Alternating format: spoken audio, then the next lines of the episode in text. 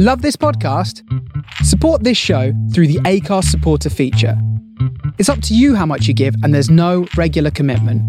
Just hit the link in the show description to support now. I'm Sandra, and I'm just the professional your small business was looking for. But you didn't hire me because you didn't use LinkedIn jobs. LinkedIn has professionals you can't find anywhere else, including those who aren't actively looking for a new job but might be open to the perfect role, like me.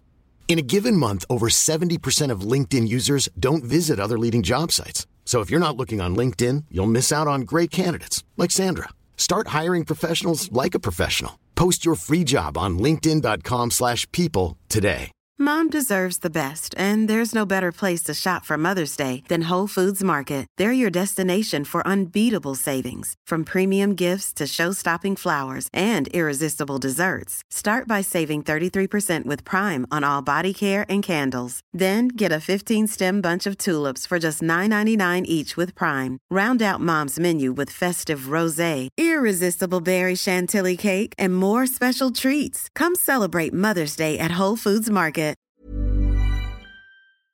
Welcome back to Wrestling Around, where this week we are going back 30 years, and it seems weird to say that because we're back to 1990.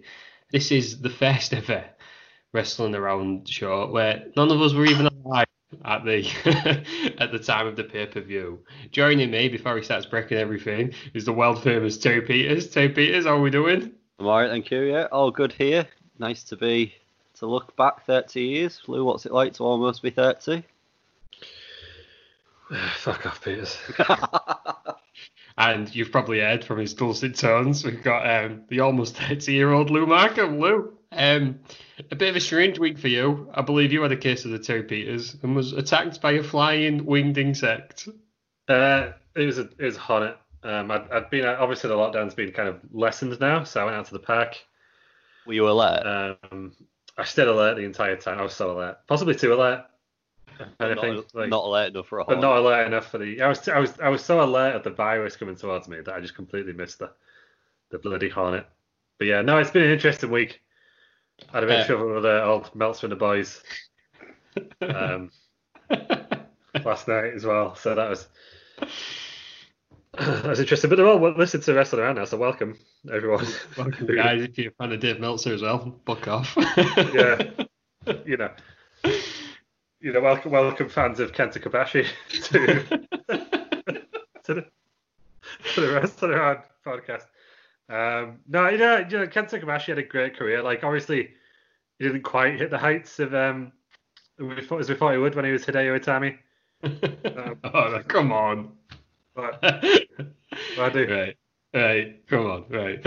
You're just a troll, aren't you? You are a professional troll. ah, right. Enough of that. We've already annoyed the internet enough. No, hang on. He has. Before we get going, he has. but if you do like um, to wind up Dave Meltzer, then by all means follow us at Res Around on Twitter. W R E S Around. WCW 1990. Lou, what did we think? Uh, well, you know how we promised this a long time ago, and we can't break a promise to the the wrestling around audience, the loyal wrestling around audience. That is Um, um, the wrestling around motto is we will never break a promise. So- Yeah, I, I think we need to we need to change that matter. We I, I watched this show. You know, there was there was two minutes of RoboCop, hilarious stuff. But other than that, it was the 1990s on it. It was you know very much a product of its time. Terry Peters, as um, a WCW critic, what were your initial thoughts on, on 1990 WCW? Put your jaws up, lads, off the floor, because I thought it was all right. So I a thought complete, It all right. a complete reversal here. So the WCW fan didn't like it, and the WCW critic thought it was all right. Yeah, I, I, I want to point out now this isn't the, the same WCW. This is the actually the old Southern Wrestling promotion. It's more It's not- NWA, isn't it? to be It's fair? not Bischoff's. Uh, Bischoff probably wasn't here at this time, or he was like a the backstage announcer or something. He wasn't on the show. Was he, was he probably trying Um, to sell a broom to Vince McMahon at this point? Yeah, different different world, different world. This one. Right. This is Capital Combat 1990. And you know what, right? We do enough shenanigans at the start of shows. so let's just get straight into it. Capital Combat 1990. It was on May 19th, 1990, at the DC Armory in Washington, DC. Crowd of seven and a half thousand people. Not quite a sellout, I don't think. It does all 10,000, but I'm not sure if that's with the wrestling set up in it. That's probably just the arena itself. But a bit of a, a shambolic start because before the show even starts, there was a printing error on the tickets. So all the tickets said starts at 8 pm. The show actually started at 7. so that's why when you watch it back, like the first two or three matches, there's barely anybody in the crowd.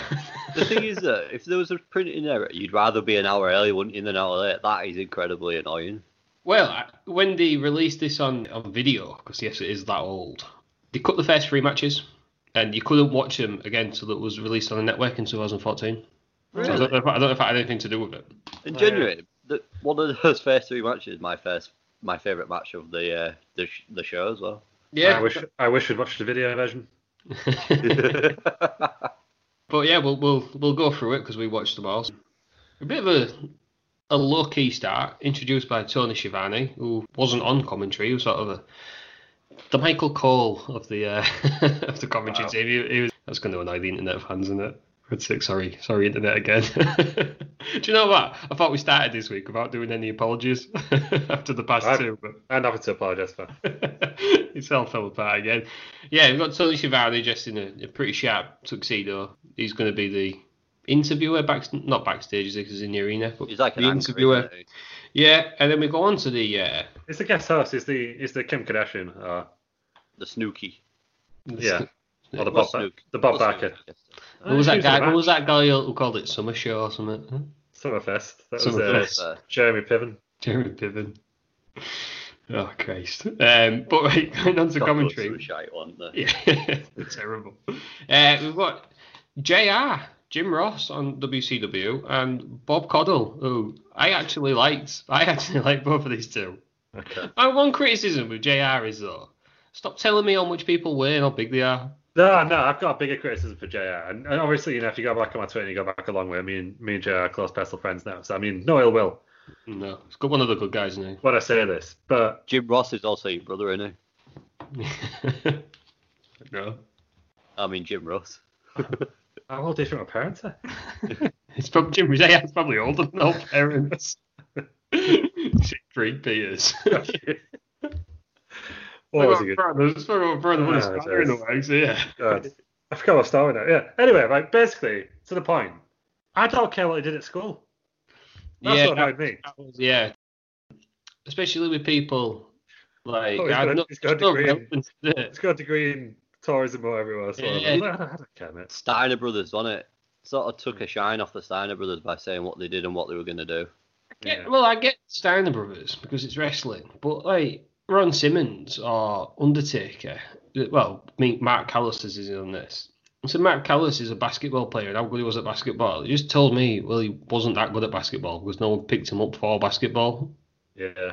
Okay. Well, Same with, same with Ron Simmons, yeah, you're right, you did all this in football. And Brian Pillman, yeah, well done, you was all star, whatever they call, all American, but you weren't that good, was you? Because you'd be playing in the NFL. whoa, Well, my- whoa. my- Ron Simmons my is a college football Hall of Famer, is he not? But But- why did he not carry on then if he was that good? Ah, it's, just, it's, it's, it's different, isn't it? It's NFL game is different to the college game. That's why some people don't make it like uh, Cincy Bell. My point about the Steiner Brothers was it was going on about how they both want were going to train to become school teachers. That doesn't make them sound as intimidating No, no, it as doesn't. what as what they actually are when you look at them. I assume that Scott Steiner was doing math. Please tell me he's going to be a math teacher. It, right, he's saying his maths always adds up, so he'd be a good maths Yes. teacher. the maths actually does work Yeah. out. There was another guy on here who was on the pay per view who was not that good at maths either. Um, Sid Vicious. He was, um, I'm half the man you are, or I've got half the brain, or something. Wasn't he? I'm half the man that you are, and I've got half the brain that you have, or something like that. Looking very sharp in his tuxedo though. Sid Vicious, yeah, we'll with get to that. with them lovely tight curls. Remember, we saw him once, didn't we? Sid Yeah. Vicious, watching a game of Saw football. him coming out of football, didn't we? That was great. 1990 then, peak mullet Okay. season. There's a lot of mullets going on, so be Yeah. careful. Be, be on mullet watch. I'm sure you've both noted them down because Yep. we're not known for our else, it's, we're known for picking out a mullet. To be honest, I didn't note down who had one because I was just going to do a blanket bubble of mullet watch for everyone, near enough. Every, everybody had mullets. Yeah. And speaking of mullets, there's a mullet in the first match. So we've got Bam Bam Bigelow, Cactus Jack, and Kevin Sullivan against Norman the Lunatic and the Road Warriors. Kevin Sullivan is the one with the mullet. If anybody? Does, does uh, Animal? yeah, he does. Animal also has one. He's got a great mullet. So Bigelow comes out with Oliver Humperdink. Yeah, that's the thing. Silent Um, speaks volumes there. uh, this is interestingly, uh, the Road Warriors' last pay per view for WCW until 1996. Wow. Does he Oh, go of to course they were back, they were go back to in the WWF. after? Yeah, In they were definitely a WWF in uh, at SummerSlam at Wembley. There was in um, Japan for six years, pretty much. Um, I would like to point out first before we come to the bones of the match, Cactus Jack or Cactus Jack Manson as it's called, looking good here, isn't he? He's in the best shape of his life. Very slim and slender. Yeah, this is before he absolutely destroyed himself. I don't know, but I have sort of wrote down one of my comments is Mick Foley doing what Foley does best. yeah, I was going to say you do see you do see the seeds there Yeah. dirty in this match. Lou, what did we think of one of the, well, the first tag team match? Because there's a lot in this pay per view. What did we think of the six man tag match? I thought this is possibly my favourite match on the card. I think it was just at first I thought so. Oh, before we start, when it did the whole America the Beautiful thing at the beginning, Right. one of the cameramen did not get out of the bloody way the entire time, and you can see him looking around like, like you're in the bloody way. That's why you're a cameraman. Get out the way. Yeah. Anyway, uh, so back onto the match. Yeah, I, I mean, I- I'm not gonna lie. Like when he went over bringing out Norman the, the lunatic, or whatever, he came on his little scooter thing. oh Christ, what have I picked here? Like this he is like he a- was uh, Bastion Booger in WWF. There Oh, is go. that who he was? Yeah. There we go. Right. So I'm, you know, I'm, I'm thinking, what have we done here? Like I know this was a joke from like the first or second episode, First episode, wasn't it? but possibly first episode. That we've had to continue, so we've got to we've got to go through it. I was thinking, oh Christ, what's this? And presume when it went Norman, and then just stopped, I thought it was gonna be Norman Smiley. I also thought that. I was very disappointed. Right. Yeah, so when it was just this other bloke called Nor- just Norman. But I actually thought, yeah, the match was quite quite fast paced, quite a bit of action. There was a bit where Bam and Bigelow got like clotheslined over the top rope, or himself got clotheslined and then managed to land his feet. He got Very close impressive line on for a big the guy. day, Yeah. Very impressive for a big guy. So yeah, I think the, the match, the, well, the show started well, and this was a very good opener. What do you like to see in an opening match? Low action, chaos. Yeah. Norman the Lunatic, since you two don't know much about him, he then dropped this gimmick to become a trucker in honour of his dad. Oh. So. yeah. Hang on, it was, it was a trucker in real life, or it was just a trucker gimmick? Uh, I couldn't work it out. Okay. But some either his no, he's well, no, his trucker in no, sorry, his gimmick was a trucker, but I'm not sure if his dad was a trucker in real life or just for the gimmick. Uh, I thought he'd retired from wrestling to become a trucker. No, he went to the WWF after this. Uh-huh, So, of course. He was Bastion Booger. He had some weird sort of singlets on. Yeah, he, he used to have a he was he wore a singlet that was too small to give him a, like a hunchback. Imagine um, oh, what was that Big Dick Johnson, or whatever he's called. Big Dick Johnson. Oh Christ. The guy used to wear. Imagine similar to that. I think why I think even at one point Triple H claims that Bastion Booger was Big Dick Johnson's dad. So There we go. sadly no longer with us, but you know, rest in peace, Norman the Lunatic. Road Warriors is pretty cool though, isn't it? Coming in on, on motorbikes, um, or on the back of a motorbike, not quite Undertaker or Chuck Palumbo level. Yeah, Yeah. no, I didn't. I didn't think this was cool at all. I thought like they got the mates' dads to drop him off or something. I just didn't get it. Do you think this is why Norman came down on a scooter though to insinuate that he was like on the back of a motorbike? I think so, I think yeah. so, yeah. Peters, what did you think of the opening match?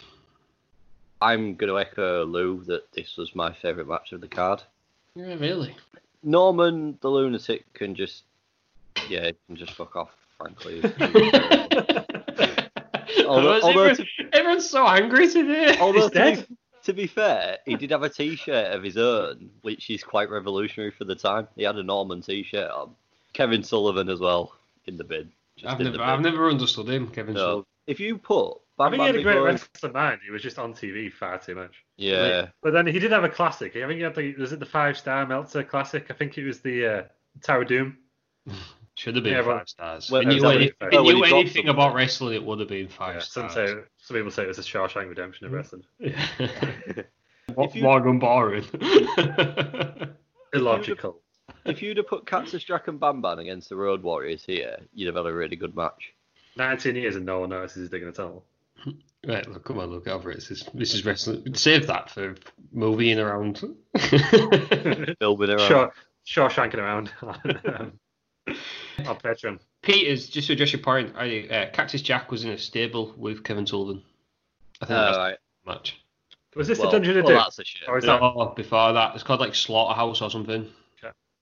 Did um did anyone else notice the commentary where they're they're going on about the ring steps after I can't, I can't remember what I think someone got thrown into it and the commentator says they must weigh a couple of hundred pounds and they are the flimsiest looking things I've ever seen. Oh, they look like they made out of paper mache, didn't they? Yeah, and they were trying to claim that they weigh a couple of hundred pounds. Incredible stuff. And Yeah. also, Cactus Jack taking that bump over the guardrail, that is just like that's like Mick Foley before Mick Foley was known for that. You can just- see the seeds of what he turned into here. Oh, he's he's, he's just a freak, isn't he, Foley? I mean, as much as I love him, the man has put his body in the way. it's a, talk about you know losing thingy for the craft. How put- big were the Buddy Road Warriors as well? They looked massive. And Hawk was putting in some stiff shots as well. But this was their prime, wasn't it? So we've seen the Road Warriors twice on this podcast. We saw them in '96, and then we saw them in L- LOD 2000, didn't we? in '98, yeah, where they were And then we've got the 05 version to come at some point, probably. yeah, where they were, they were past the best. But I was quite looking forward to seeing the Road Warriors in the prime, and they were impressive. I also Impressive. like crowd was pop- mental. big pop at the beginning. the crowd were mental. Considering there was no entrance music and there was no one in the crowd, Yeah, it was uh, it was quite a big pop. Did anyone else notice that they were, everyone was struggling to get Norman off his feet? And I thought that was quite good as well. Like, I th- think it was Bam Bam gave him like a body slam or a suplex something, and he then sort of stretched his back out as if to say how much Norman actually weighed. Thought it was quite clever. Yeah, it was a good match. They went nine minutes. Road Warriors and Norman Lunatic pick up the win uh, by pinfall. Kevin Sullivan is a clothesline from the top rope by Hawk. It looked quite impressive for a big fella. He gets the win. And then we move on to two people who are current WWE employees. We've got Johnny Ace, a very young Johnny Ace with luscious blonde hair. Luscious long locks. And he's going against mean Mark Callous, who has been accompanied by Teddy Long. And if you're fans of Teddy Long, you stay tuned for the rest of this. You're for a treat here, right? what I thought it was strange and issue about this match was Johnny Ace came out when everybody else was still walking off.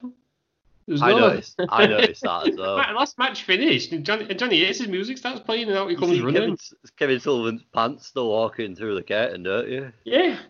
And then me and Mark Callous, or ah, none to you and me, The Undertaker, came out wearing assless chaps. yeah, it's just, I think it's so weird when you know what it became, watching him. It's like I- whenever I watch Austin with long blonde hair, I just find find it so strange. Well, when you think it, by the end of this, the end of 1990, it was the Undertaker, wasn't he? That's that's the maddest part about it all. So Is that- in Had he already been the skyscrapers then? Because he was part of the skyscrapers with Sid Vicious, wasn't he? no, idea. No, no, no. sorry. no, we. No, Yeah, he definitely he definitely was. debuted at Survivor Series this year. Yeah. In fact, there's a there's a lot of people on this show that aren't there by the end of the year. Because say I was, I picked up on a few people that sort of turned into other people. That, but obviously we'll pick up on them as we get to it. Well, I think that was the case because I believe Flair was booking in '89, and then it got moved over to Ole Anderson, and Ole Anderson was famously the one who said to me, Mark Callous, when he, oh, Mark Callous, you'll never draw a dime. I mean, talk about getting it wrong. There- There's an understatement, and then there's that, isn't there?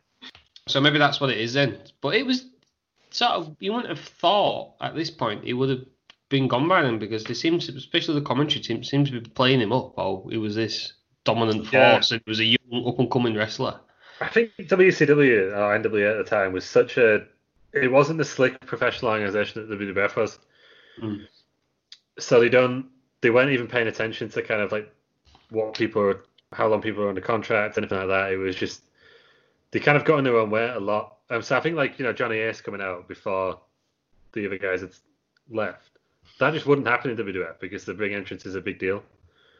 Yeah. Whereas it's WCW is kind of that. I mean, obviously it's got the ridiculous nature of uh, RoboCop later on. Oh, there's still that old school traditional Southern wrestling. Oh, this is how we do it. Kind of there's a really at this point. there's a really annoying bit in this match which I'll, I'll get to when you finished. I'm done. All right. Yeah, well, you said the ridiculousness of, of RoboCop. So this match, it's been wrestled at a pretty slow pace. Johnny Ace misses a clothesline from the top. Me Mark hits him with a heart punch and does a pretty pretty decent elbow from like the top rope. So he walk, goes up to the turnbuckle, walks across, bit like his old school, but then does an elbow drop. I thought it was really cool actually. Yeah. well. He gets the one, two, three and wins. And then we have a replay and talk about silliness. Oh, There's a slam-o-meter and this elbow drop against the 8.2. oh. it just seems so out of place. It, it it- took bloody ages to come up as well, didn't it? Yeah. Yeah. Like, it was like they were just, oh, you know, we're just getting the graphics ready, and Jim Ross is like, uh, let's have a look at the slammo meter. in WWF around 97, 98 ish, they had a slam of the week, which was like the biggest like slam of the previous Raw. And you're thinking that's seven years later and still look ridiculous. This is 1990 and that stuff wasn't even funny. I think At my issue in 97 you can excuse it for being quite amusing. my issue with the slam-o-meter is that it didn't come up again or before. No, no, I agree. They only, they only got 8.2 as well, so it's like, that was alright, wasn't it? I was gonna say, wouldn't even get a full 10. So if there's, yeah, if there's an 8.2, you think, oh, well, something bigger's happening later on, don't you? And it, didn't- it just didn't show up. It reminded me of, like, you know, the Sky Sports Rugby League coverage a few years ago, where they just used to have like a different gadget every week. Phil Clarke. Phil Clarke and his uh, Oh, she used to come out and goes, oh, look at this like wonderful piece of technology we've got now, and they'd use it once. Like that margin meter that I used to have where it was like a hard time, and it was like, say the score was like 10-2. He was like, I think this team are going to win by 60 points. And it was like, just double it every time. it reminded me of some like nonsense that you get on Sky. Cricket as well. Cricket, they do it all the time on Sky Sports. There's always something new. Reminded me of that, really. Yeah, it just seems strange. But they oh, don't go 10 Out minutes. Peters, was you a fan of, of an early Mark Callison? Well, an early Johnny Ace. I think he'd only been in the business for a couple of years. Was you a fan? They, they said, I think Johnny Ace was it three years and me Two and years. Two years, something Yeah. like that. Yeah, I wasn't a fan of this match to be honest. It just it was slow and lethargic for me. Although, like I say, I did like the finish, the the move that we talked about when me and Matt went up to the rope, walked across it. That looked quite slick. And I noticed he had a bit more aerial attacks than what he probably does, and is known for, which is a bit different. So, but no, it wasn't for me this one, unfortunately. Yeah, well, I, I always thought Undertaker slowed down when he became the Undertaker. Well, you know, he used to wrestle in Tricolor and he was Mark Callous. Lou, what did you think of this match? It was all right, is it? It's like a history piece. It's a kind of, oh, this is what them two are, are doing now. Like, you've got Johnny Ace. Is he still in WWE? He's like, Head John of Laurinaitis, talent- isn't he? Head of talent Vice relations, isn't president. he? So- yeah. Nikki Bella's stepdad. Like, hey, boss. Like, um, so yeah, people power. Obviously, isn't it the heights of people power during days? Well, actually, he did arrive in uh, in, in Thursday's Money in the Bank pay per view. It Did is. you see that, yeah? on, on Thursday. Yeah. so, I'm not apologising. yeah, so that was a nice little touch. Yeah, so was, the match was what it was. Like, it didn't go on that long. It was about ten minutes. Yeah, 10 minutes exactly, yeah. Yeah, yeah, it was nice to see like the kind of beginnings of old school. So I guess that when you call it old school, it is old school because he's been doing it since when he first started in the business. Since nearly you were born. Yeah, it was, it was very much like a like a, a top rope uh, side bag elbow. Well, I imagine, I imagine at the time nobody did that, did they? It's probably Yeah, quite just cool. uh, just one more thing as well. Yeah, fuck off, Piers. You're a bit touchy there, though, right? No. And then we go on to one of Lou's. Well, you'll you'll enjoy this bit, this next bit, Lou. We get legend of the of the sport, Gordon Solie, and uh, he's outside Sting and Robocop's locker room. They're they're inside. Uh, so Sting's currently injured. He got injured at Wrestle War. There's guards outside. They won't let anybody in. Lou, you're a fan of RoboCop, so did you, did you enjoy this this opening segment? Yes, I, I, I remember the, the Robocop ride from Granada Studios in the back in the nineties. No, this this segment was ridiculous. I mean, first of all, Gordon Solie, like I know he's a legend in that, so no disrespect. But my God, if anyone did not want to be there that Really? night, it was Gordon Solie. Gordon Solie at, at this point in nineties is a legend. So he's from the when it the the kayfabe, you know, when you thought it was real, and now he's doing this shit.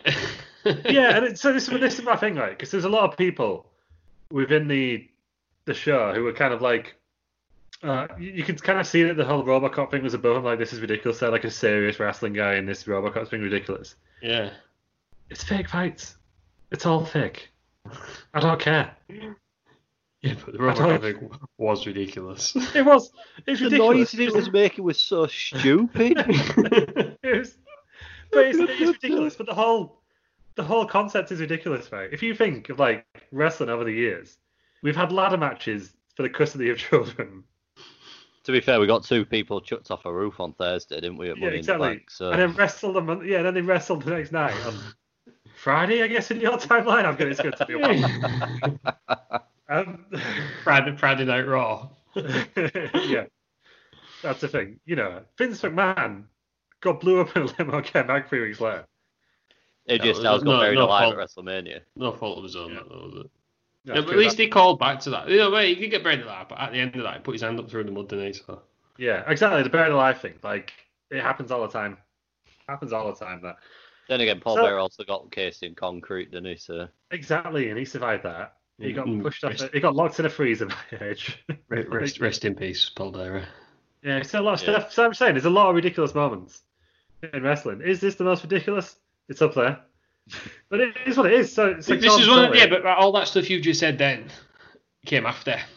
I think yeah, but I just I just think the So whole So this was like whole one of the concept, first ridiculous things. the whole concept of what it is. It's men pretending to fight. You can't lose sight of that because if you lose sight of it and take it too seriously, you end up like Jim Cornette, and no one wants that. No.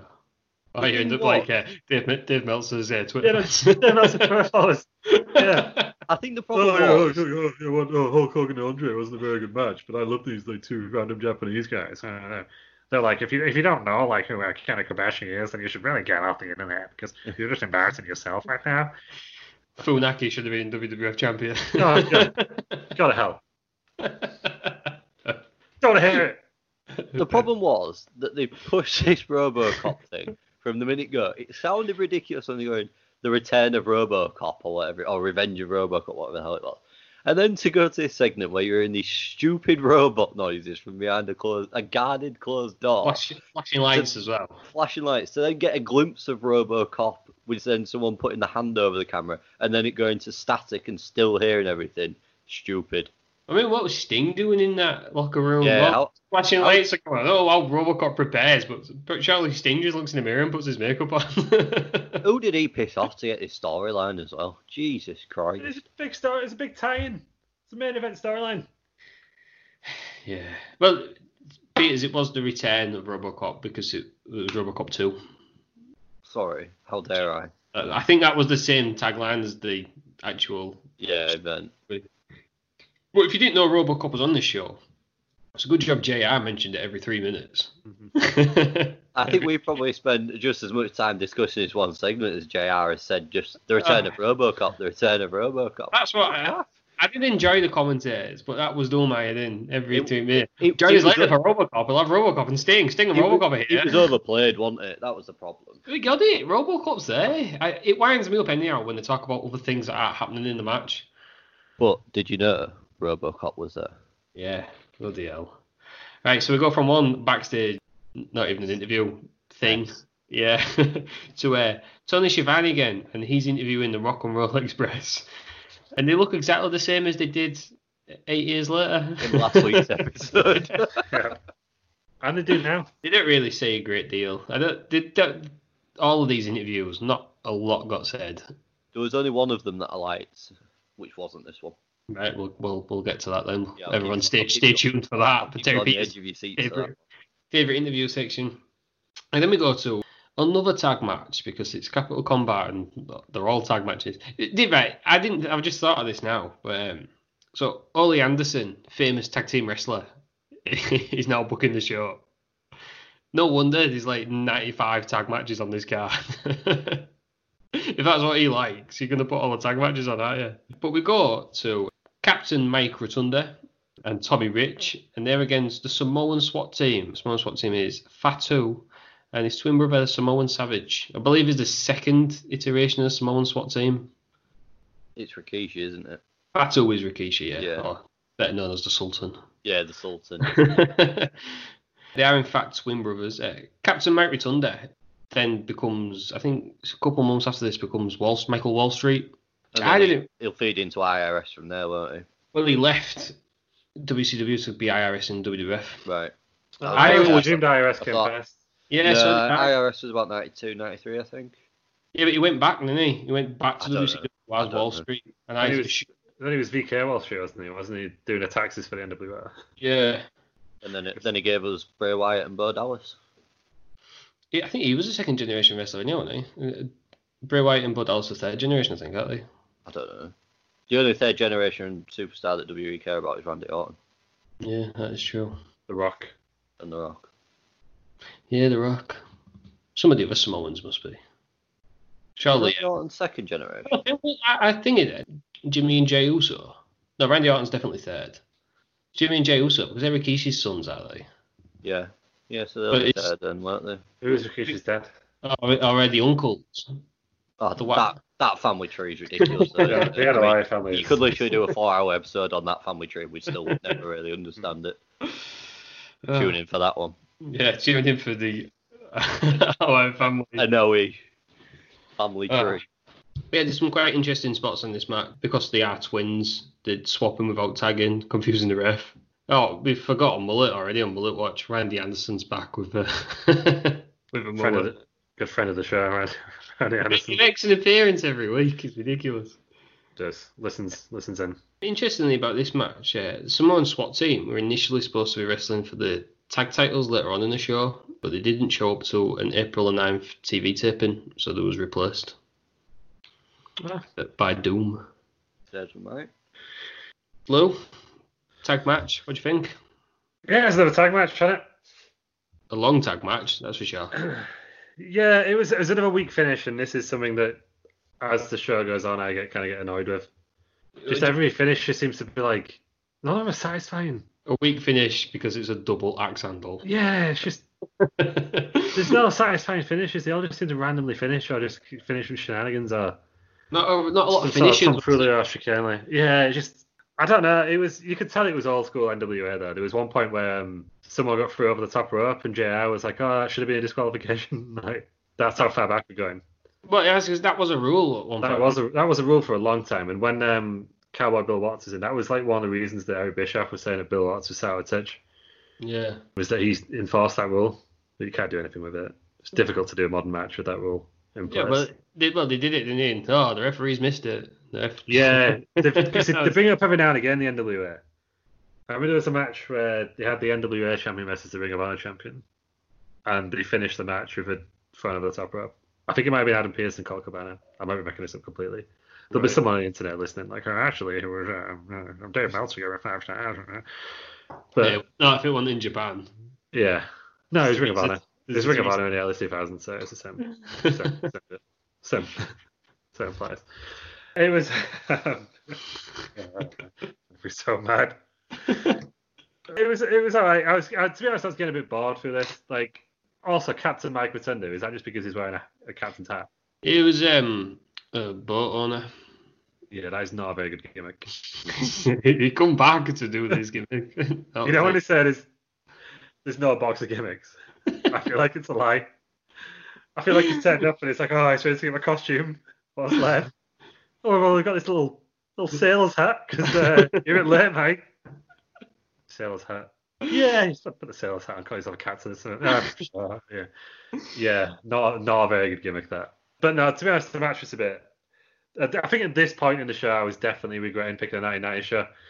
I was getting a bit bored, and it was all the tag matches were quite formulaic, and they all had a none of them had a satisfying end, Hmm. and even the main event didn't have a satisfying end, as we'll get to. So yeah, it's a bit. I imagine if you watched it at the time, it was like you know when we watch like these random pay per views now, like Stomping Grounds, and nothing really of consequence happens, and you can quite easily skip that pay per view, it doesn't matter. You can just watch the next one. I feel like this would one of those pay per views, really. For me. Yeah.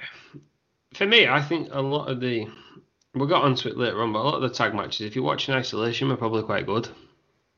It's just like you say, we, there was loads of them, so maybe I don't think that helps. And they're, they're all quite similar. Yeah, Terry Peters, what did you think of this this tag match? This was the worst of the bunch. This was terrible. The Samoan SWAT team took it took ages to get going because they started with that with the rituals and the dance and whatever else, and that really annoyed me.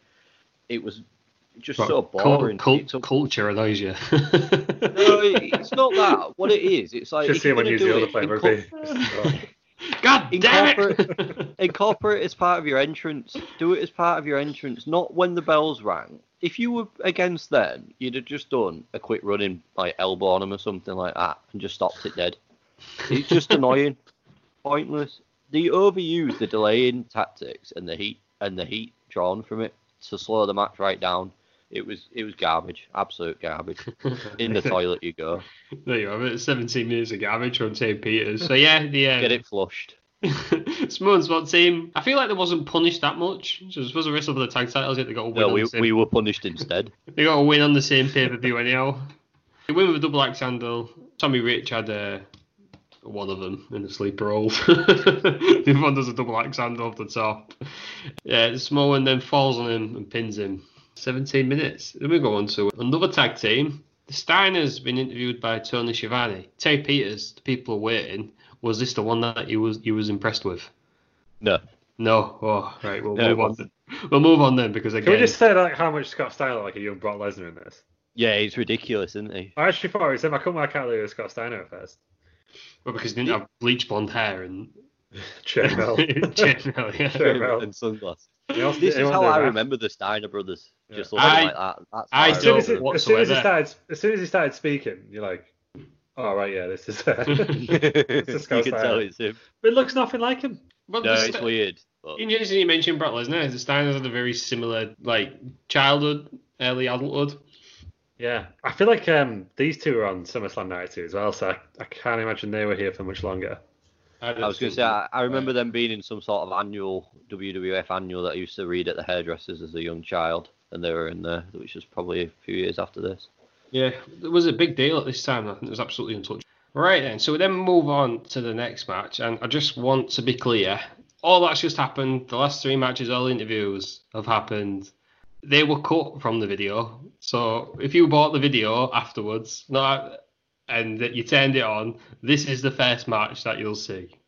We've got Teddy Long against Paul Ellering in a hair versus hair match. So Missy Hyatt is introduced as the guest introducer, and she brings down with her hairstylist Jay Tapper, who didn't have a Wikipedia page, so I'm not sure if he was famous. Like Yeah, said. I want to know if that was just a random stand-in, or if it was actually somebody famous. Was it the equivalent of bringing, say, Jonathan Van Nessen to today's uh, WWE? I, don't know. He, he, he didn't can't that famous. He doesn't have a Wikipedia page, doesn't he? I'm just pleased I got a queer reference into this show. Like eight, eight attempts. It's done it. Done it. New series, Oh. June fifth. Well, I've just thought of another great quip here. Every week we always do a Ted Peters' bald joke. So, Ted Peters, you, you'd have been alright in this match, wouldn't you? Because you ain't got the wear anyhow.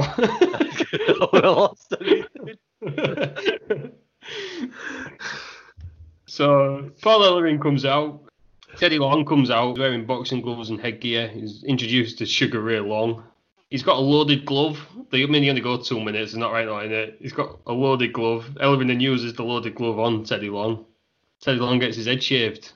Lou, any- anything to add? I can work out what Teddy Long's hairstyle was beforehand. Do you have like some sort of dreads or something? Uh, I thought he had dreads. Was he bald on top? Was it like a Stevie Wonder style dreads, or was it like? I don't Mourinho style dreads. He could Yeah. have. He was bald later on. It looked like it. It looked like it looked very bald compared to whatever they were going afterwards. But I couldn't Yeah, work out I was going to lose it because I was like, Teddy Long and Paul Ellering are both very bald now. yeah. So I was um I couldn't work out I was going to lose it. But I guess it's always better if the heel loses these matches because it's funnier, isn't it? Well, you would have thought so, apart from getting a fucking stylist in to actually cut the hair. The best part of a hair versus hair match is the is the the winner getting to cut the the loser's hair, hmm. and we didn't even get to see that as a treat. Well, you didn't think that famous hairstylist Jay Tapper was was a treat. That name rings a No. bell. He doesn't have a Wikipedia page. Or he's not been linked on the official Capital Combat Wikipedia page. So What I'm saying is, when the loser gets their head shaved, it's always real patchy and always really funny. I know this end up really patchy because for some reason they don't actually fully shave his head, for whatever bizarre reason. yeah, that, that- I do agree with you there. The rough head shaving. So you think of uh, like when Angle got his head shaved by Edge, or when or when the Donald the Donald Yeah. shaves Vinnie Max. Yeah. It's- Gotta get him in a famous barber chair with the straps. Yeah, Yeah, exactly. that's what I no mean. barber chair, They just like shaved him under the ropes. Yeah, this yeah, guy just and the, pops in with a razor, goes, and then leaves again. Hello? didn't even have his full head shaved. Stupid. Peters, I thought you said you liked this show, Peters. Nah, it gets better. after what I mean is, the stupid bits, but I do like the good bits. The good Right. bits outweigh the bad. Right. So for I don't know for how long for t- 24 years that was the first match you saw on this card. so your That's two mad. favourite matches wasn't even on it, but Mildly, That is mad, mildly though, entertaining. to It- Man, what, for an what's opener. it's not an opener. No, it's not an opener. But what's Good funny is Teddy. Long coming down in that stupid gear. That did make Yeah. me laugh. Sugar the way he comes down and then does sort of the punches in the air and everything, and then still loses. Sugar Ray Teddy Long, yeah. So they went two minutes, and then we go to another interview with Tony Schiavone. He's interviewing the Horsemen this time. So we've got Ole, Arn, and Sid Vicious. Flair does pop up towards the end. Tay Peters, the people are waiting. Was this your favourite interview section of the show? No, No. Oh, God. Hell, it's getting tense. still on them seats. Yeah. And then we go into another tag team match. We've got Sorry, the just on that promo, Go on. Sid. This is where you properly see Sid in that lovely tux that he's wearing. Sid in Blood Sucks. So there, go back to it. Watch, see Sid. in- He'd only just been inducted into the, the Horsemen. It doesn't look like he fits, does he? At all. No. No, no, he, he I don't think he's really a- mainstream in real life, you know, because at the end of the show as well, he's just kind of stood around. Yeah, Well, Don't so- know, don't know what to do. No one's going to sit. sit At this, point, at this point, then, there's five of them in the Four Horsemen. Is that why they start calling them the Four Horsemen? They just start calling them the Horsemen? Because there's Ole, Arn, Sid, Flair, and Barry Windham. Mm. And then Woman. Unless they're, unless they're like a band and it was Ric Flair and the Four Horsemen. Because I, can't. Now I'm thinking about it, I can't remember them calling them the Four Horsemen or just I think, they were Horsemen. just, I think I was going to say, I think they were just the horsemen. None of them did the Four sign, did they? No, Maybe it's just the Horsemen. Is it ruining things. What? Yeah, again. yeah, but it's just WCW with factions in it. Let's chuck as many people in as we as we can. yeah, and for it, the NWO. Yeah. And then we got another tag team here was on the show that we we saw last week, the Midnight Express. Thankfully, not The- bombastic Bob. Yeah, the original, the original Midnight Express. They come up with Jim Cornette. They were going against Brian Pillman and Tom Zenk, who were the current NWA US Tag Champions. And this is for the titles. So Cornette's going to be locked in a cage. Well, two weeks in a row, two shark cages. Cornette's going to be locked in a cage at ringside. You don't want to go in. He's messing about. Up until friend of the show, Randy Anderson, sticks the shoulder in. Incredible stuff. which is such a weird spot. and Pillman and Zenk throw him in into the cage.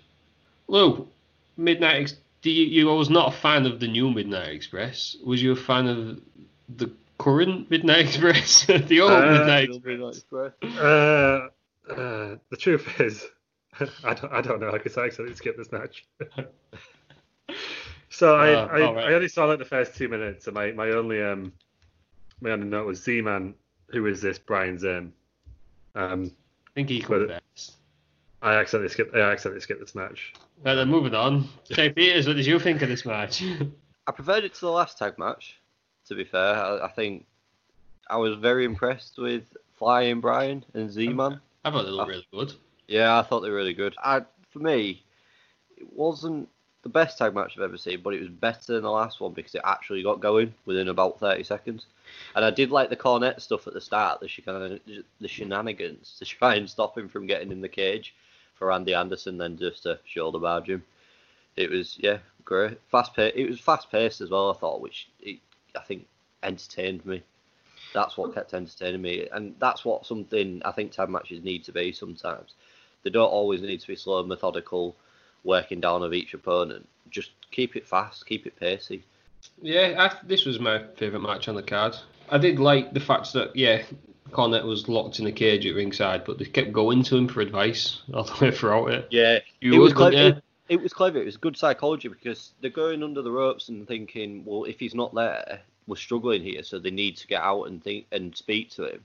It's just a shame that unfortunately it wasn't in the air like China was the the week last week. Yeah. That'd have made it just ever slightly better if they'd have sort of been looking up at Cornette a bit lost. Yeah, As to what to that's that's true. There's some pretty brutal spots. Pillman gets into the railings a few times. Yeah, Everyone he takes to few, few, few brutal ones here, don't he? Yeah, I did notice that the crowd were quite dead to start with, but they soon got right into it. Right at the, at the end, the crowd definitely. When Tom Zenk comes in for the last hot tag, the crowd went absolutely crazy. I thought throughout the pay per view though the crowd were quite good on this. For a Yeah. crowd of its time, you expect them to be quite quiet, and they were really rowdy. Actually, I was really impressed with them. Yeah, they were good. Midnight Express, uh, the new tag team champions, they pick up the win after uh, Stan Lane kicks uh, Tom Zenk in the back of the head, and then he falls into an inside cradle for Bobby Eaton to pin him. And the new Did, champs. did, did the count look a bit fast here? I can't say I noticed it looking fast. Yeah, I've noted down that it looked a bit fast, and Well, it's Randy Anderson, isn't it? Um, well, wow, about Randy Anderson, he's just put Cornette in a cage, hasn't he? Like, You can't slow, yeah. It went 20 minutes, longest match on the card. He then got, right, Lou, so you didn't watch that match. Hopefully you watch the next bit, because Gordon Solie is now back reporting on Robocop. Robocop's about to come out, and shock, somebody grabs the camera. We're going to get a glimpse of Robocop, and then the cameras go off. Sting comes stuff. in. Right, that bit, right, I get that. But why immediately do we have Sting come out, who's then followed by Robocop? You see, you see how bloody slow Robocop moves. Yeah. They probably set off at the same time. no, but why, like, why not do it after? If they'd have had a match in between, I'd have maybe understood it a bit. But why stop everyone seeing him coming out and then having no one? No one knows where that is if it's near the entrance or not. I think Robocop's interference, it just interfered, didn't it? Of his, his Robo stuff. Just Yeah. interfered with the camera. So Sting comes out. The Horseman then throws Sting into the cage that Cornette's just been locked into. Robocop starts walking. I think it's 1991 before he actually gets there. I feel like whoever made the Robocop suit forgot to make it movable. So everyone's in there was- in a solid metal suit. I'd love to know who's actually inside Robocop. Well, I did some research on this. I it was According Kevin to, Nash. no, according to Jim Cornette, uh, Robocop was Peter Weller, the actual Robocop from films. Oh, really? Yeah, where you got Kevin Nash Wow. from. you wouldn't hear. He was the Solid again. He forgets he's on not on Twitter. yeah. So it's the actual guy who played him.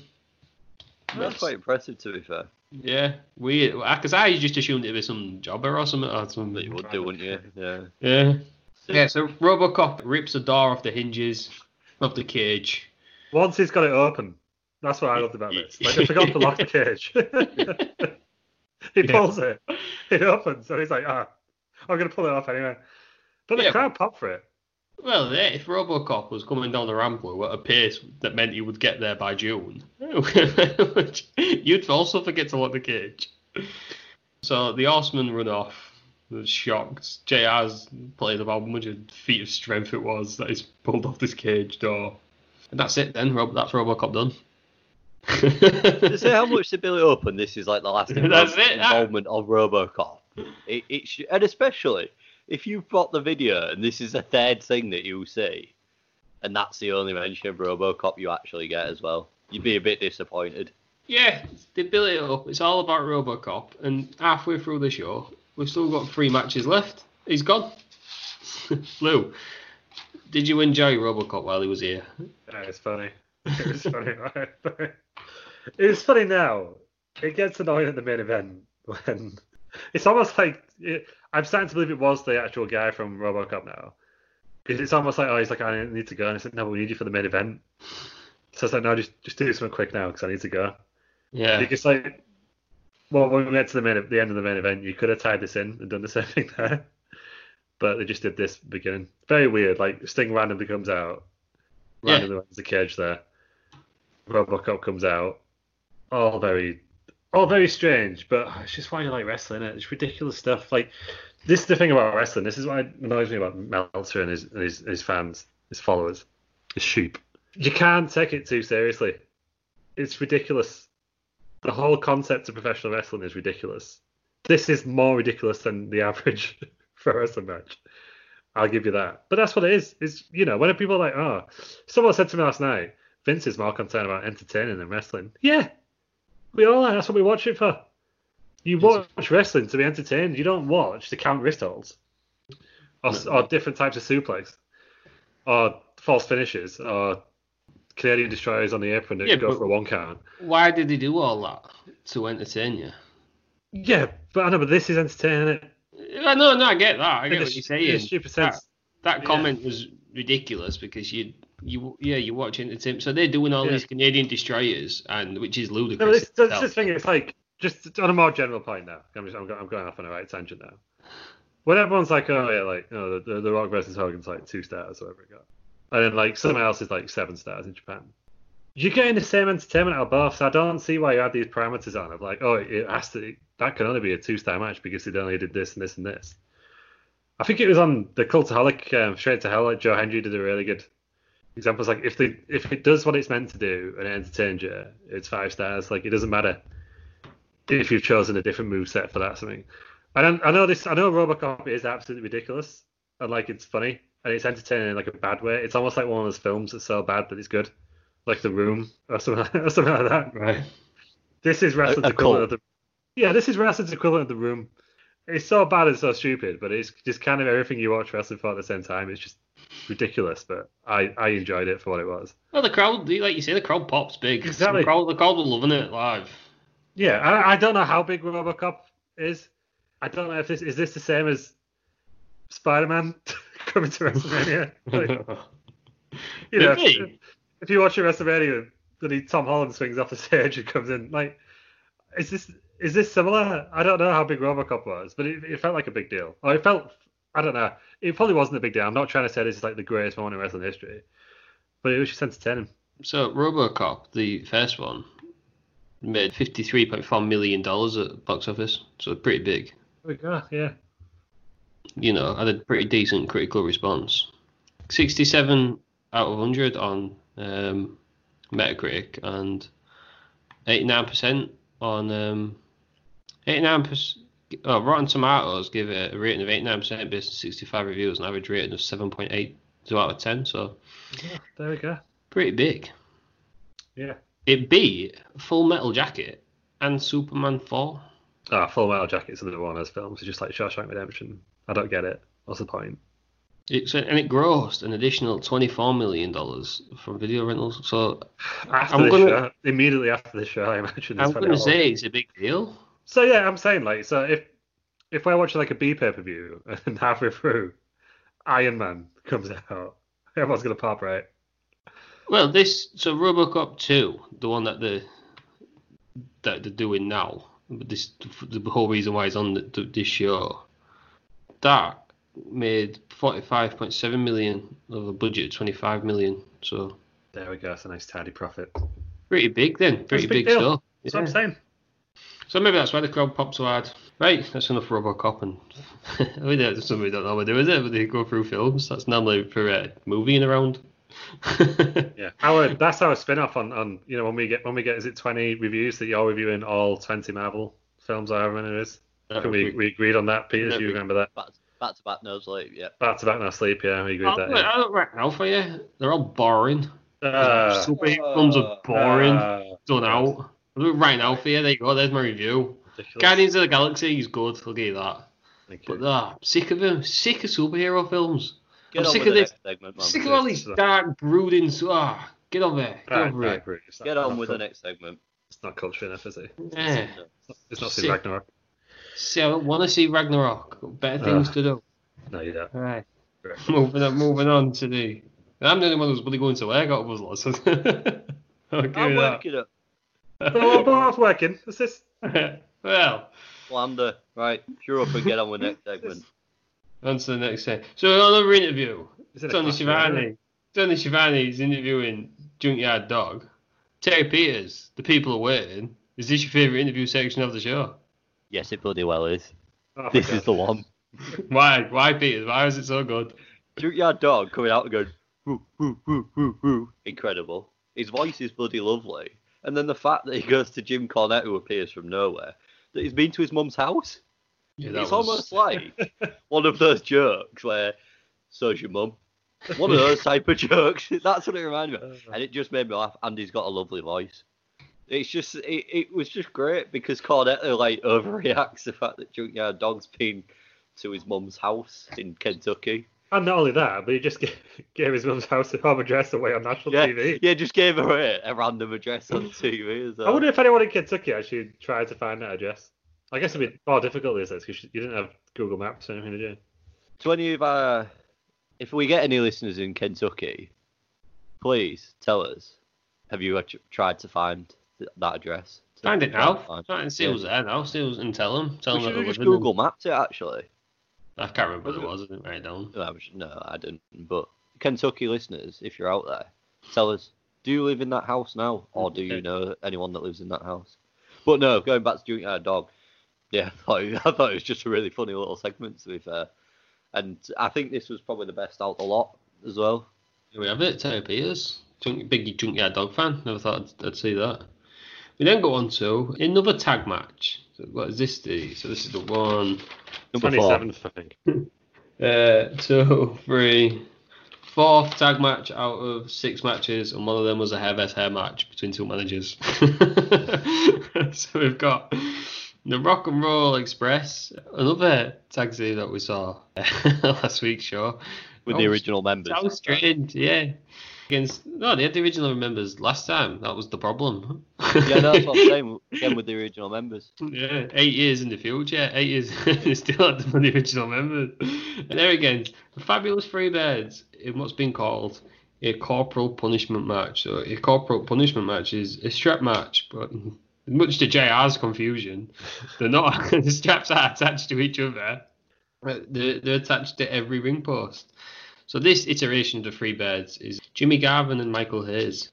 Lou, strap match. Do you enjoy it? Well, it wasn't really a strap match. Did it, did it you did it a few times? Because But Jim Ross had, Paul Block had, had built out the entire show. I was like, oh yeah, they're gonna have straps attached to him.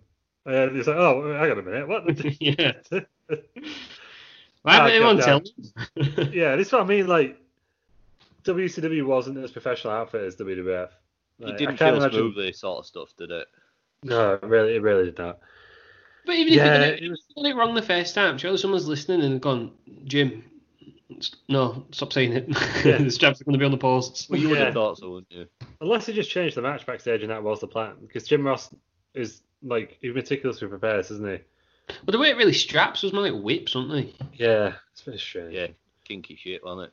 But yeah, I I love um, Bad Street USA. Obviously, that was great. Yeah, that was I was belting great. it on. Yeah. yeah, it takes it ages for it to kick. You, you, they should wait. I mean, it's too late now because we're tired. But they should wait longer before they come out backstage for the song to kick in because they don't kick in until they get in. In the ring. So they get in the ring. And he does the same on the WWF games, or the WWE games now as well, when you play as Michael Pierce, which I'm sure everyone does, not me. True Because- legend. Bad Street, Atlanta, GA, and then it's done. Yeah. But I want, I want to hear Bad Street in the whole USA. I didn't know this, um, but just a quick one on Bad Street. Brad Armstrong was in the Fabulous Freebirds for a bit under a mask, known as Bad Street. Oh well, I didn't know that. There you go. Terry Peters, what did you think of this, of the 95th tag match on this card? My second favourite match of the card. Was it really? You preferred this one? You preferred this one to the Midnight Express one? Yeah. I I think it was more because I enjoy, because I'm probably a bit biased towards the Freebirds because I really love the music. But as well, I thought, again, it just felt that little bit different with the, the weird whip things. I was disappointed the way that it was built up as a strap match. To me, that is, you're attached by the wrist to each other with the straps, which I've seen with JBL and Eddie Guerrero before in. WWE. I was But- looking forward to seeing how they do it with two tag teams. Yeah, but I think when you look at some of the things they did, like there was they cho- did a bit of choking around the neck, you know, with the the whips, not in a kinky way either. So before we get that fucking going, it Nobody, was nobody was thinking that. it, um it was Just quite that's ahead of just it. you, Peters. it was quite ahead of its time, really, wasn't it? Because to say at this point, you wouldn't have ever thought they'd do something like that, really. And then like probably you go eight years down the line, seven years down the line in WWE, then that would have they would have done that all the time. To me, it was I thought it was two good teams, and I really like the Rock and Roll Express's jukebox as well, which Father Peters has one very much similar in his household. Andy Peters. Andy Peters, yeah. Matt Lawrence. Andy Peters and Matt Lawrence and raised the child, Terry Peters. That's a sitcom way I to have- happen. I do have one issue with this match though. Go on, what's your issue? was the, the finish. So the finish was uh, uh, Michael Hayes. No, he didn't, he didn't have the PS at this point, did he? it's just Michael. Maybe it wasn't pure sexy. Um, he hits the DDT, then showboats far too much. Was it another DDT? Ricky Morton. It's a pretty nice sunset flip from the top rope. Pins Michael Hayes. Peters, what did you not enjoy about that? The lovely sunset flip. Ricky Morton's not the legal man. Oh, was he not? Well, it's, it's it's just a strap match, though, isn't it? Yeah, but Yeah. they've been tag they've been tagging in and out all match. You can't just let it at the end. Right, it's a strap match, isn't it? Ah, rules. He's not the legal man, so Scott. I, I just thought it was another dissatisfying finish. Because I thought Another it was- finish. I- no, build up to the the only I, I kind of want the seven moves of doom or whatever in, in one or No, two but there was matches. a bit of build up because he's done the DDT, then he's showboating to hit another one, and then Ricky Morton comes out of nowhere and scores a shot pin over him. Yeah, so I don't like that. I just, I just, well, I wanted one match on the bloody card where it was just like a normal traditional finish. They're all this bloody, this unsatisfying finishes. And I thought they were two entertaining teams as well. Actually, you could tell they both had some charisma about them. To me, Yeah, I, I, I would have probably enjoyed it more if it wasn't the fourth out of six yeah, that is the only tag, thing that tag matches.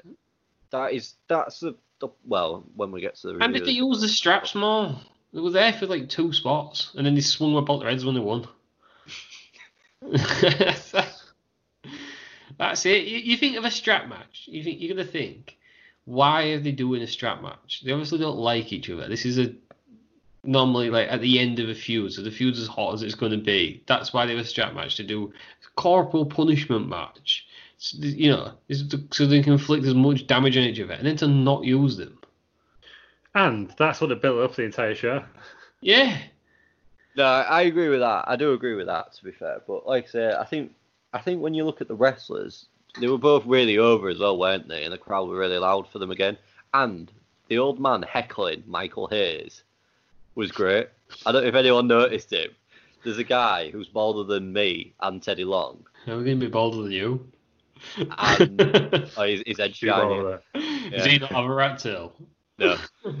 he was heckling Michael Hayes, and that was really funny to watch. Like there's two quite old men being restrained by security guards for having to go at Michael Hayes. Incredible stuff.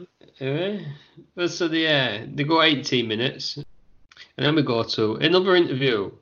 Tony Schiavone is interviewing. He's billed as the world's strongest man. Yeah, I did. I couldn't find anywhere that said he was at one point his world's strongest man. That's because it's Mark Henry. Doug Furnas. He's talking about Sting for a bit. And then Sting comes out by uh, to be interviewed by Schiavone. And I think he must say little stingers more times than JR said Robocop.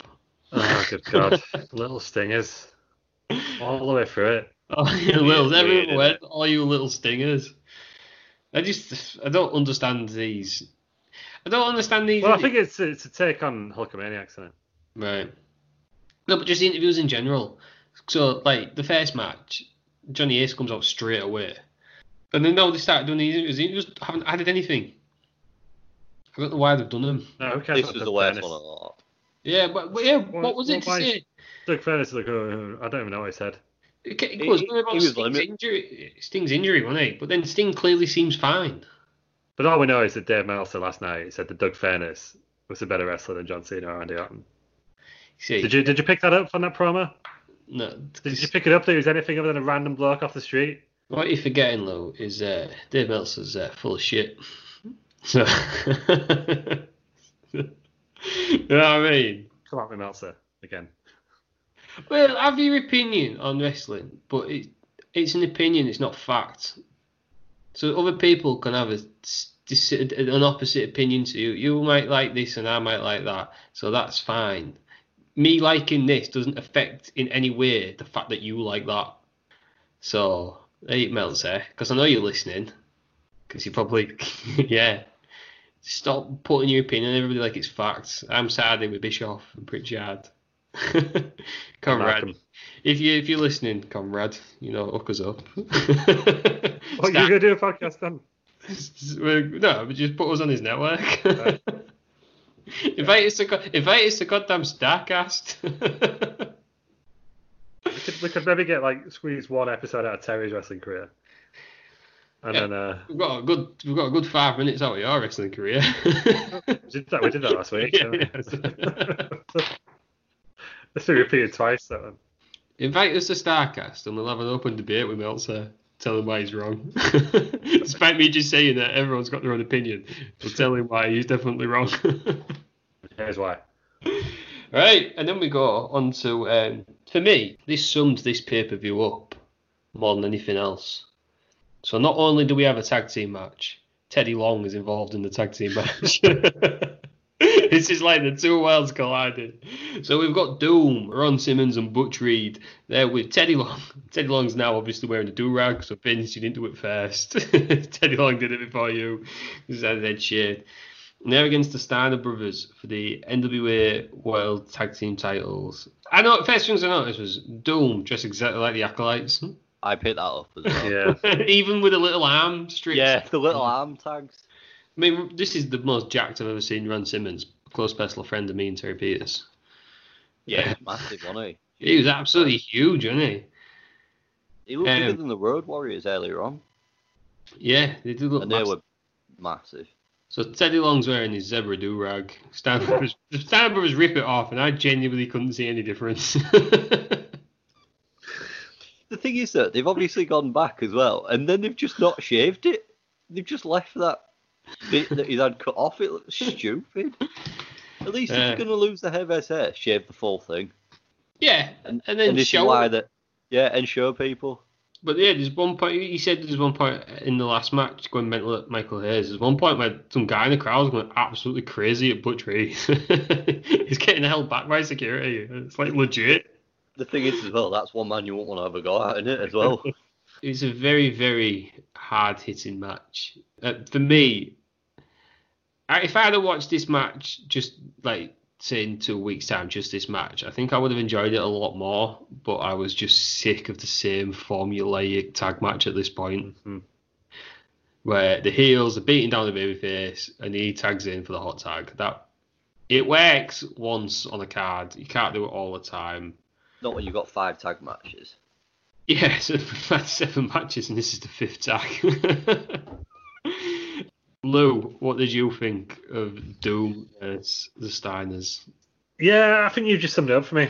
I, I was just running out of things to say at this point because it's just the same as every other match on the card at this point. Like, I just There's just no else Uh, you can do. I was like standalone. Yes, they're probably good, but uh, technically, I imagine yes, they're they're really good matches. But for me at this point, I was just like, it's the same match I've seen. I don't know how many times now. It could have been on the first match, or sure, it could be on the third match, whatever.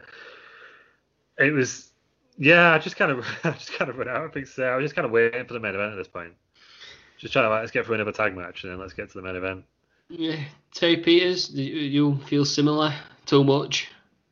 The problem was that again, this was a good tag match because I liked the teams that were in it. I thought they were both hard hitting teams, but they'd overdone it by this point. But to be fair, there was some bits I did like about this match. There's a power driver, and instead of the man, the man's it being like chest to chest, it was back to chest, which is not something you often see when hitting the power driver. If that ma- if you if you you know sort of see what I'm saying. Um, isn't, isn't that just a standard power driver? no, because it's usually chest to chest, isn't it? Well, Tombstone is. Jerry Law, Jerry Lawler's power driver is his back to chest. Is? Oh, shit, yeah. Yeah, you, you, you put the head Not between the on legs. that, yeah, I've got- stuff. Yeah, well, okay. Well, we- the power driver, anyway, I thought really cool. And the Frankensteiner, yeah, Scott Steiner, I thought that was quite good, actually, for especially for a big man to sort of do pull off that sort of move. I mean, it did look a bit clunky when on the ending of it, but to me, it, it was good, but it wasn't the best one. And I think, like this point, you're probably a bit overdone with tag matches. But I think if you put these two in a match on another card, you're probably gonna you're gonna have a really good match that you're gonna really enjoy. Yeah, so they go on 19 minutes. Teddy Long interferes. One of the Steiners is on the top rope. Uh, Ron Simmons drags him off the top rope. Butch Reed falls on, on top of Rick Steiner and he wins by pinfall. They are the new tag team champions, and they immediately go into an interview with Tony Schiavone. And said this last week about Faarooq. Well, well he's now Ron Simmons in this. Stop interviewing him after the match because he's always out of breath. I'll tell you what else I did like in this match. Teddy Long always shouting at the cameraman to get out of his face. Yeah, but again. This is the third time I've seen Teddy Long now. I, I like Teddy Long, but enough's enough. You know what I mean? It's like it's like a bit like how Zelina Vega's getting, isn't it? Yeah, yeah, Overexposure. Yeah, too much. And I get you want factions, but they don't have to be all the show. Or maybe if they are, only like once a week. So they've got new tag team champions. And I thought it, it would have been decent on another card, but another tag match. We've already got a title change. We've already got somebody interfering. We've already had. it's just yeah, more of the same. And we finally get to the main event. So it's what they've been building up all the way through. Even though Sting's not actually in it, it's Lex Luger, the current US champion, against Ric Flair, current NWA champion. It's in a steel cage. But a weird steel cage. This is a, it's more like a Hell in a Cell. It sort of goes around the ring and it's carved in at the top. Lou, you're somebody who likes big structures in wrestling. Um, what did you think of this, this I- cage? believe is this the Thunderdome or is that in a different promotion? I but don't it's know. it's it's yeah similar. They used it again in Halloween Havoc. Not the great one with the uh, Tower of Doom, something else. I remember '98 with uh, Piper and, and Hogan. I think AEW have got a similar cage to this now, haven't they? Is it, is it open top Hell in a Cell kind of thing in it? It was, it was Yeah. high, very high. Yeah. So It was Obviously, it's like meant to uh, keep people out. at the top as well, wasn't it? yeah, angled in at the top to stop Yeah. people getting in or getting in or out, basically. Uh, Um, and obviously stopping people interfering, which is why it closed around the manager of woman. yeah, well, we'll get to that in a second. Uh, Yeah. name Yeah, is. I like the idea of it. Like, I think, I presume you could only win by pinfall, which did mean that the um, climb up this cage spots were kind of deft. But then But- you, you need you need those the logical steps. That's how you end up with people on top of the Hell in a Cell. There's no reason to go up there ever. yeah. You need, you need a Tradition- slight gap in logic. I guess traditionally, the cage match was to stop people getting involved, so it always it's only WWF who pin, uh, no, who escape the cage. Yeah. Which really annoys me. I don't do modern stuff, but WWF or WWE, stop opening the cage door for him. You lock it for a reason. What's the point of having a ref there to take it and they go open the door for me? To What's me, the a point? cage match, a cage match, you should Yeah. always have to escape out the top. Yeah, but they, they go It to should the be covered in corner. battle. You're right. Yeah, I'd, I think they should end in the cage. I think they should pin in the cage. And that's how I, I'm quite old school in that thinking. But that's traditionally how it was done in the South. So NWA, WCW. Well, this match comes about because at Wrestle War, the previous pay per view, Luger's on the verge of winning the title, but the Horsemen have attacked Sting, uh, and then Luger's going to pick either save Sting or win the title. He picks to save Sting, so Flair's still a champion. Like you said, Lou Flair comes out accompanied by a woman. Well, well, became Nancy Sullivan, then became Nancy Benoit, but you know, Oh, is that who it was? I did Yeah. wonder who that was actually. yeah, she's a sort of valet for the for the Horsemen. I remember it being in TNA. Uh, TNA, sorry, WCW. ECW is Yeah. autism. Yeah, don't know where bloody TNA came from. She, she, she definitely went into the rest, wrestling. Then. No, I don't. I don't Should know. I- She might have been. Should I have seen her? I don't think so. Lou. It's just good. No. don't don't Google it. Gonna get my Google on. yeah, like you say, the gauge comes down around around woman, so she's like a valet inside the cage. She gets searched, finds an international object, and apparently they said international object because everyone has a go at Vince McMahon, right, for not liking certain words. But apparently Ted Turner didn't like the word foreign. So instead of it being a foreign object, that's why it's an international object. But which loses the meaning because it's not the same. It? Like, it's, It's foreign because it's not It's from meant to the be ring. Yeah. Yeah. It's Yeah. not international, is it? Because it could come from anywhere. Uh, it's like a foreign body getting in your body, and it? it's not the same. Yeah, I was gonna say yeah. it's, it's something that's not meant to be there, isn't it? That's But yeah, that's why they call it. 10, 10 doesn't didn't like the word foreign, so you know everyone has got Vince McMahon for for title and not bell and stuff, but this is ridiculous. illegal illegal objects to the better, surely. Yeah, Yeah. What do we do? Either of you have a know happen to know what it was? it looked like a stack of dimes. I thought it was a stack of dimes. I thought it was like an inhaler or something, so I've got To be fair, it looked a bit like that thing that got that Kevin Sullivan dropped in the tower. So it? he, he checks one glove, finds that, and then goes, "All right, fair enough, get on with the match now."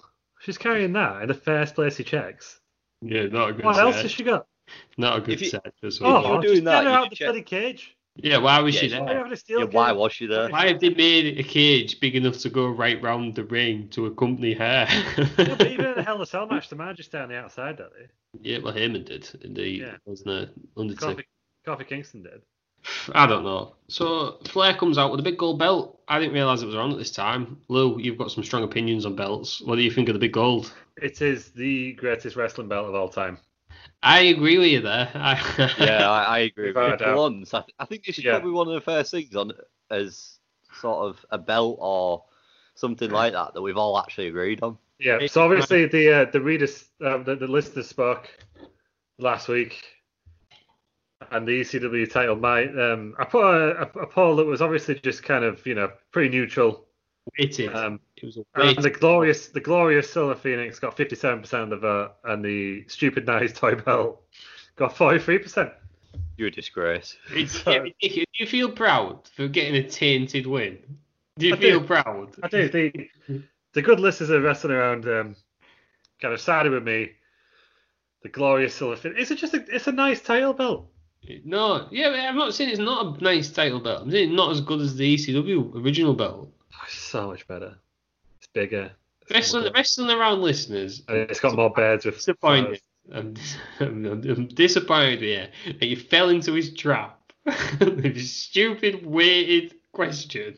So I, I don't get how that's a loaded question at all. He's looking at you, Phil. And then got your friends to vote for it. It's ah, talk about using bots to win a Scumbag out, yeah, that's what you Hey, are. hey, there's no bots involved. That's legitimate. Absolutely shocking. Wonderful. But we all agree that the big gold belt is the best belt. So yeah, the searched woman found some. He puts it in his pocket, the international object, and we have a cage match. This uh, I thought quite a good cage match. Flair obviously gets bust open. Yes, yeah. It was flying How in did he get bust open? I didn't really under- see how it happened. He, it's just Ric Flair. Like if he spends five minutes longer in a match, he just just bleeds.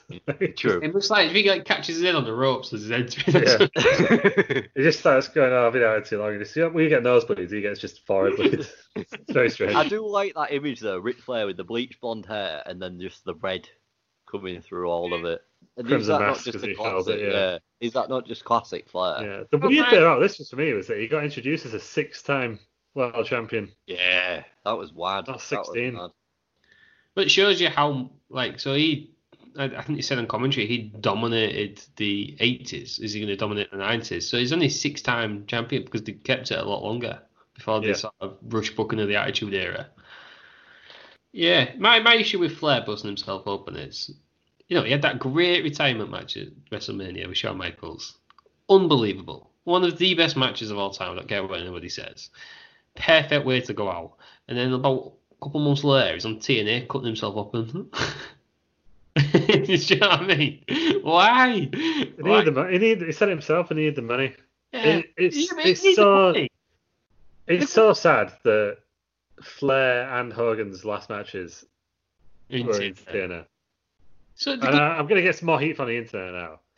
But I really hope that Chris Jericho's last match isn't in AEW.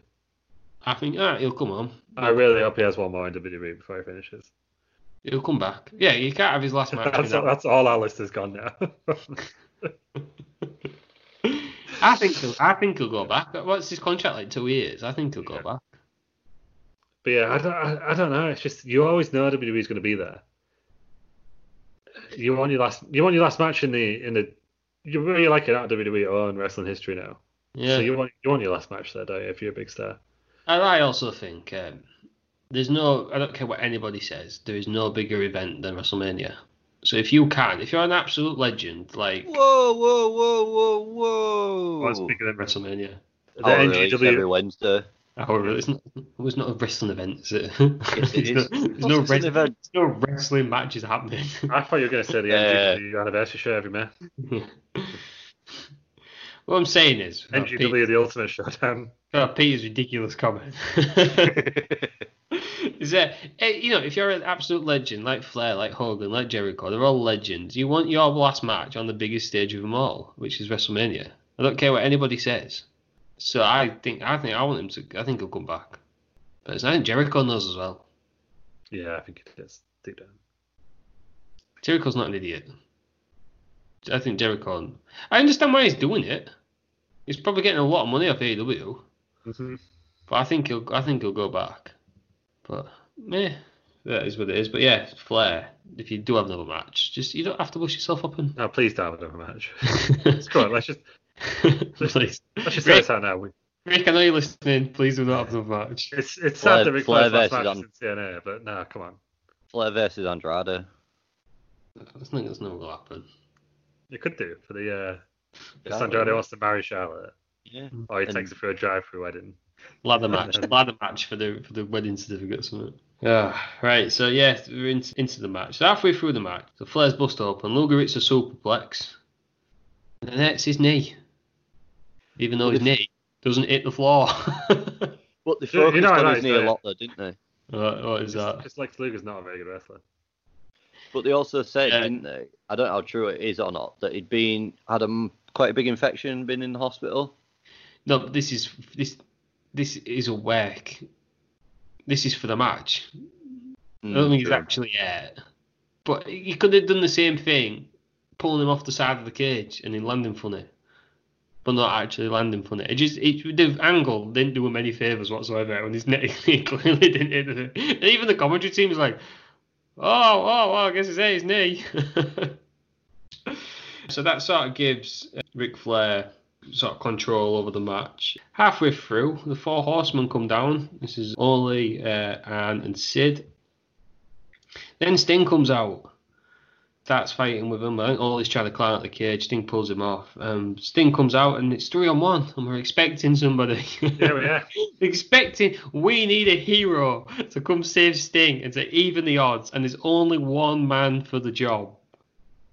El Gigante.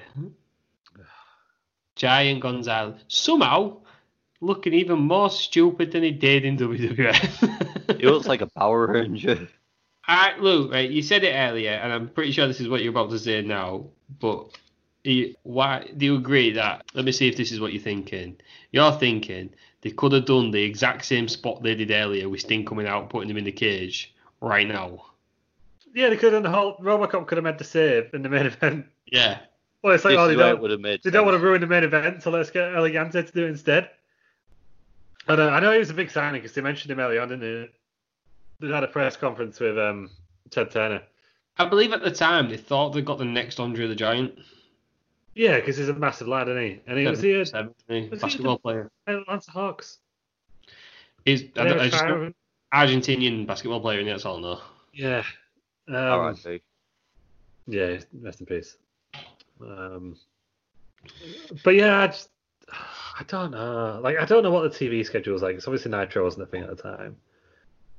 But surely, if you've got RoboCop and you're hyping RoboCop up, and there's a save from RoboCop's mate St- that RoboCop needs to do for his mate Sting in the main event, then let RoboCop do it. Yeah, Why is this fella coming out and why, where's the RoboCop thing?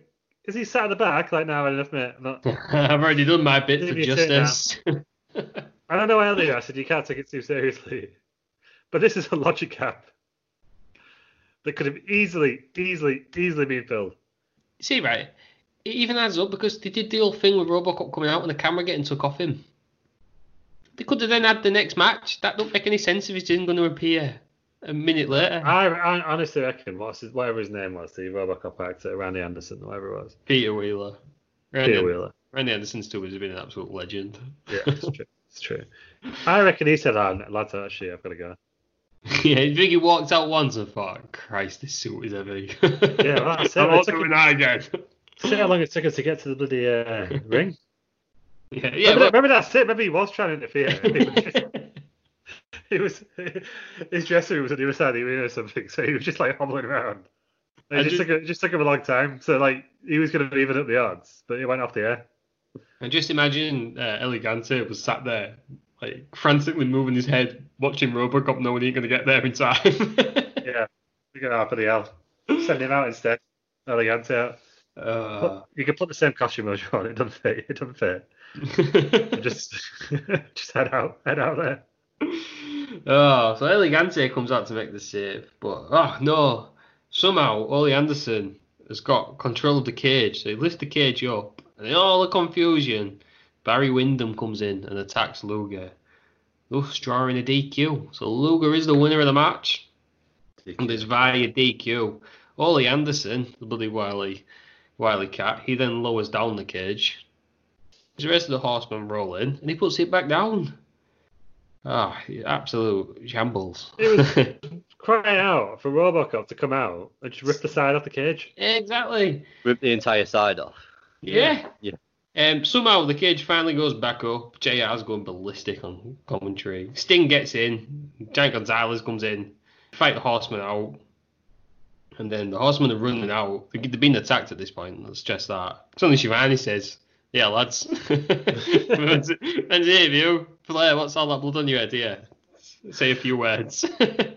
Flair and says a few forgets words. English. Yeah, yeah. Well, Flair does what Flair does best and screams and shouts, rips a rips a like a, a poster or not there, sign off somebody in the crowd, rips it up. Sting I had always thought that was because Flair was getting on a bit, but it's not, is it? He was he was doing the same thing 30 years ago. Yeah, You know where Yeah. he comes out now as a promo on Raw, it makes zero sense whatsoever. I was, oh bloody hell, it's getting a bit old now.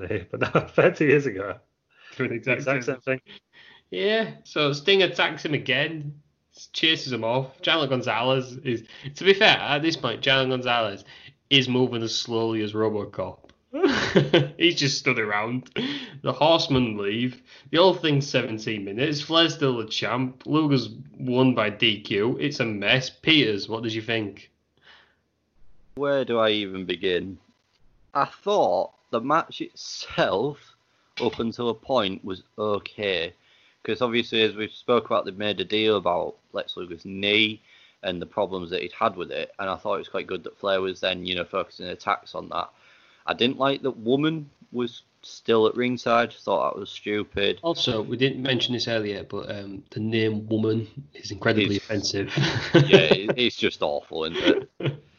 There's, there is a there is one thing I do like, and Ric Flair he gets whipped into the corner by Luger and then sort of flips over the turnbuckle, then runs across the apron and does a, an elbow onto Luger. I thought that was really clever.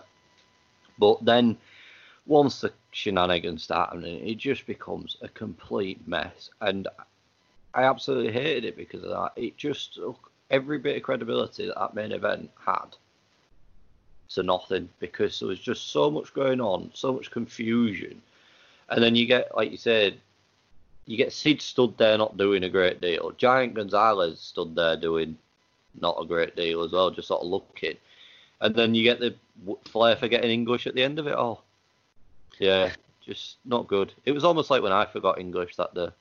yeah, that is true. That's a story for another time. That, we'll, we'll get to that one maybe next week. The Terry Peters forgot English.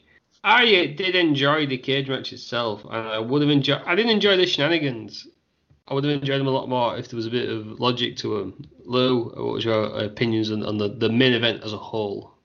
Uh, the match itself, I started really getting into. I thought it was quite good actually, because I always remember Luger being a bit rubbish, which I think, you know, to fair, he- was. So I'm not wrong with. But I felt like Ric Flair can pull a good match out of him. Can pull a good match out of anyone at this point. So I actually, I, I really enjoyed it. The ending was a bit. I mean, you were waiting for RoboCop.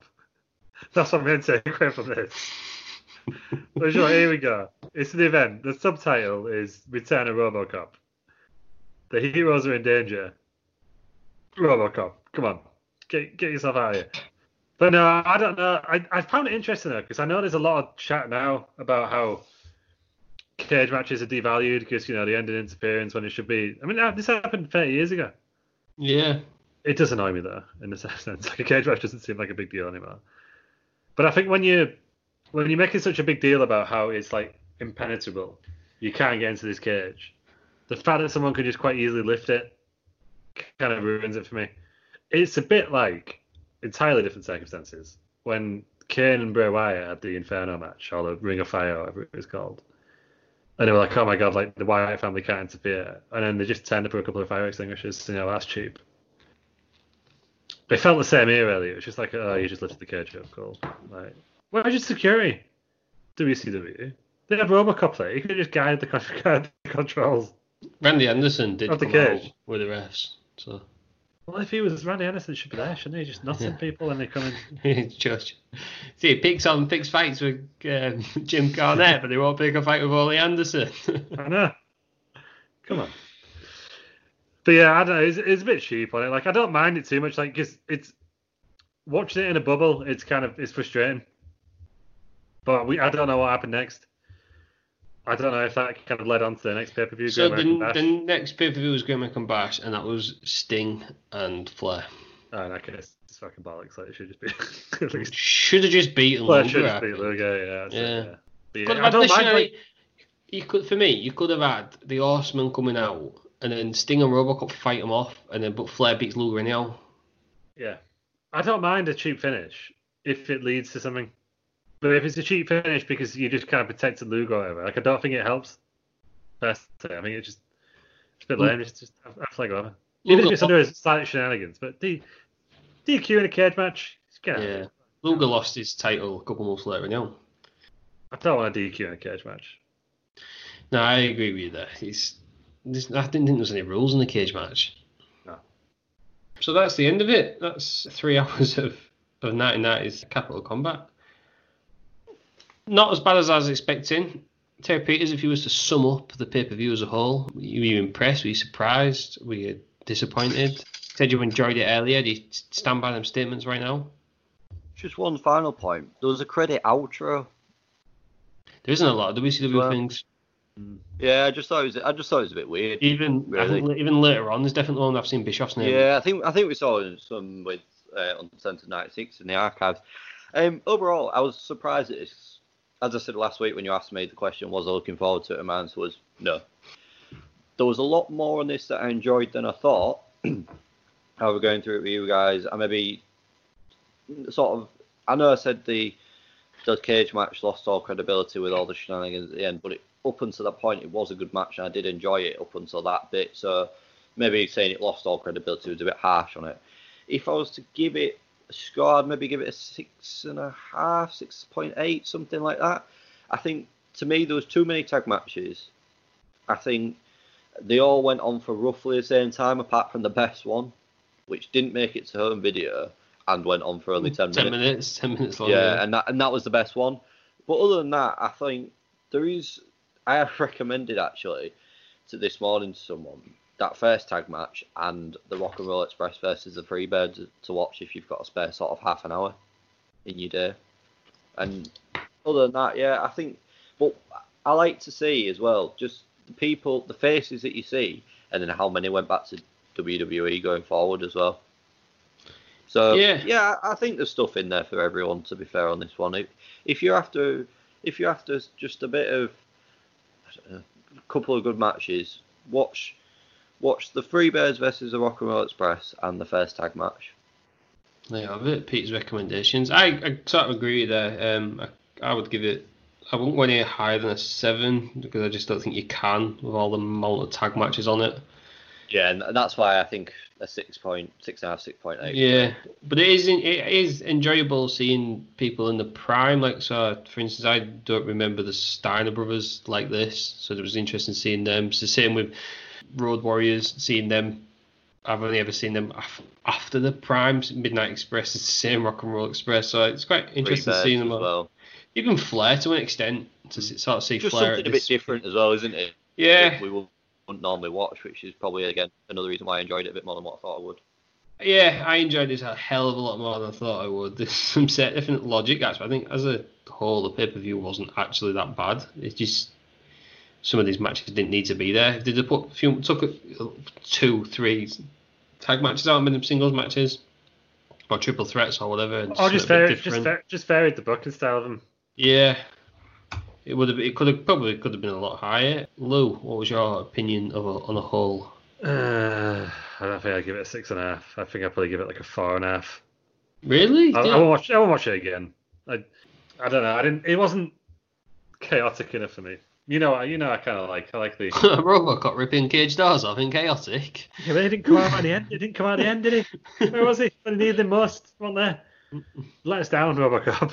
but yeah, it was that. Those parts were chaotic, but it was just the, the matches were so formulaic Yeah. that after a while, I was like, the first one match I really enjoyed, and I thought, oh, this isn't gonna be as bad as I thought. And then after a while, it kind of settled into a pattern. I can't remember what match it was now. There was a match like three or four in where I just thought, oh, do you know, I'm, I'm a bit bored now. Yeah, they were very similar. So Yeah. it's, I, I enjoyed the main event. Like it was a bit of shenanigans, and it was a bit. You know, I don't. I don't. Again, I don't mind the cheap finish if it leads to something or something happens out of it. Yeah. Um, I feel like I sound like I'm really disappointed that RoboCop didn't come out now, but it just obvious No, logic like that annoy me. I It's was, I was waiting for him to come out. yeah, and J- just like, it I up it's finished now. Yeah, it's just a bit weird. I mean, I mean, we've it's hard sometimes to judge because we've seen what happens after. So we've seen El Gigante, and we know how big he is, and we know he's crap. Like, I imagine in '90, if you've never seen out, he comes out. Maybe, Oh Christ, yeah. Remember the, ten, the first time Great Khali came out? yeah. Uh, oh my, oh my God! But you know, RoboCop should have come out. If you're only going to pay him, if you're only going to say like, I'm going to do one thing on the show, why waste it? Yeah. On a random middle segment, I don't know. But that was Capital Combat 1990. Decent. I'd say the cage match is probably worth watching. There's a couple of other matches on there that are, are decent, but just don't watch it all together. So if you've got Yeah, the the opening match I really enjoyed. Really enjoyed. yeah, I was imp- I was a bit skeptical when I was wrestling, but you know it was all right. Next week though, we're jumping forward 15 years. We are go- skipping the Attitude Era. We're going. uh, Is this still ruthless aggression? I guess it is. This is Oh, the it's, the, ruthless it's the height Yeah, of ruthless aggression. height of ruthless aggression. Judgment Day 05, Cena, JBL, Lou. Are you excited? I am. I've heard a lot about this I Quit match main event, and I've never seen it, so I'm very excited to to finally watch it. Good. Terry Peters, Judgment Day 05. Have you seen it before? This is the first time I've you've seen seen the it. mid- I've seen the I Quit match. And was you a fan? Uh, Forward to going yeah, I enjoyed it. I will probably about 13 years ago that I watched it, something like that. So it, it's a long time since I watched it, but yeah, it was good. It was When you say from 13 years ago, was did you watch it after the event, or do you mean 15 years ago it was actually on? No, I watched it after the actual event. Yeah, yeah. I, I, no, I've, I've, not seen the full event. I've only seen that It one was- match on its own. I thought you was going to say I watched it like three or four years ago. No, like no. really I watched the it. event. I, wa- I was just trying to think when I watched it. I was definitely sort of still still at school, but I just can't remember where about when abouts. But it was definitely after the event, and it was only that one match. So I'm excited to see the rest of the card as well. Ah, and then the week after that, we're going even even more modern. We're going to 2008's One Night Stand. Lou, um, is this the last ever One Night Stand? Yeah, ridiculous name for a pay per view. It should have Yeah, been called Extreme Rules from the start, like what they do in WWE One Night Stand. But I do seem to remember really enjoying this one at the time. So that's just, I've never seen it, so I can't even comment on what was on it. This was the I, I've never seen it. I the main the main event is Edge versus The Undertaker in a TLC match. which was a good feud. So It's good feud and it's a good match. so uh, this would have been. Is this after the WrestleMania match then, or is it the next WrestleMania? No, this is the year of the yeah the WrestleMania matches happened in March. Right, and then they had another match after that, right? Okay. Yeah, and it went all all the way to Survivor Series, I think, Yeah, right. or SummerSlam. Is that the Hell in a Cell? When's the Hell in a Cell? So that was at SummerSlam, but then they continued afterwards for a bit, didn't they as well? Man, that's it's a top field. Yeah. They had that one, and it was it Jericho and Michaels on on Raw at the same time, wasn't it? Or was that leading up to it? There were definitely similar times. I'm sure. Yes, I feel like it was, and then they moved. They both moved on, and Undertaker and uh, Shawn Michaels feuded with each other, didn't they? I think Edge got Edge got injured. Did Edge get injured? I don't know. It was in Jericho's wearing a suit on it. Classic. No, stuff. Edge didn't. Edge, Edge moves into another feud with Cena. Terry Peters, One Night Stand 2008. Excited? Seen it before? Never seen it, so I'm interested to see what happens. It's, definitely, it's a period of wrestling I stopped watching. So I got back into wrestling in 2006, stopped watching again in 2007. and then didn't get back into it again until like. Was not impressed with what I saw. I don't know why I stopped watching it.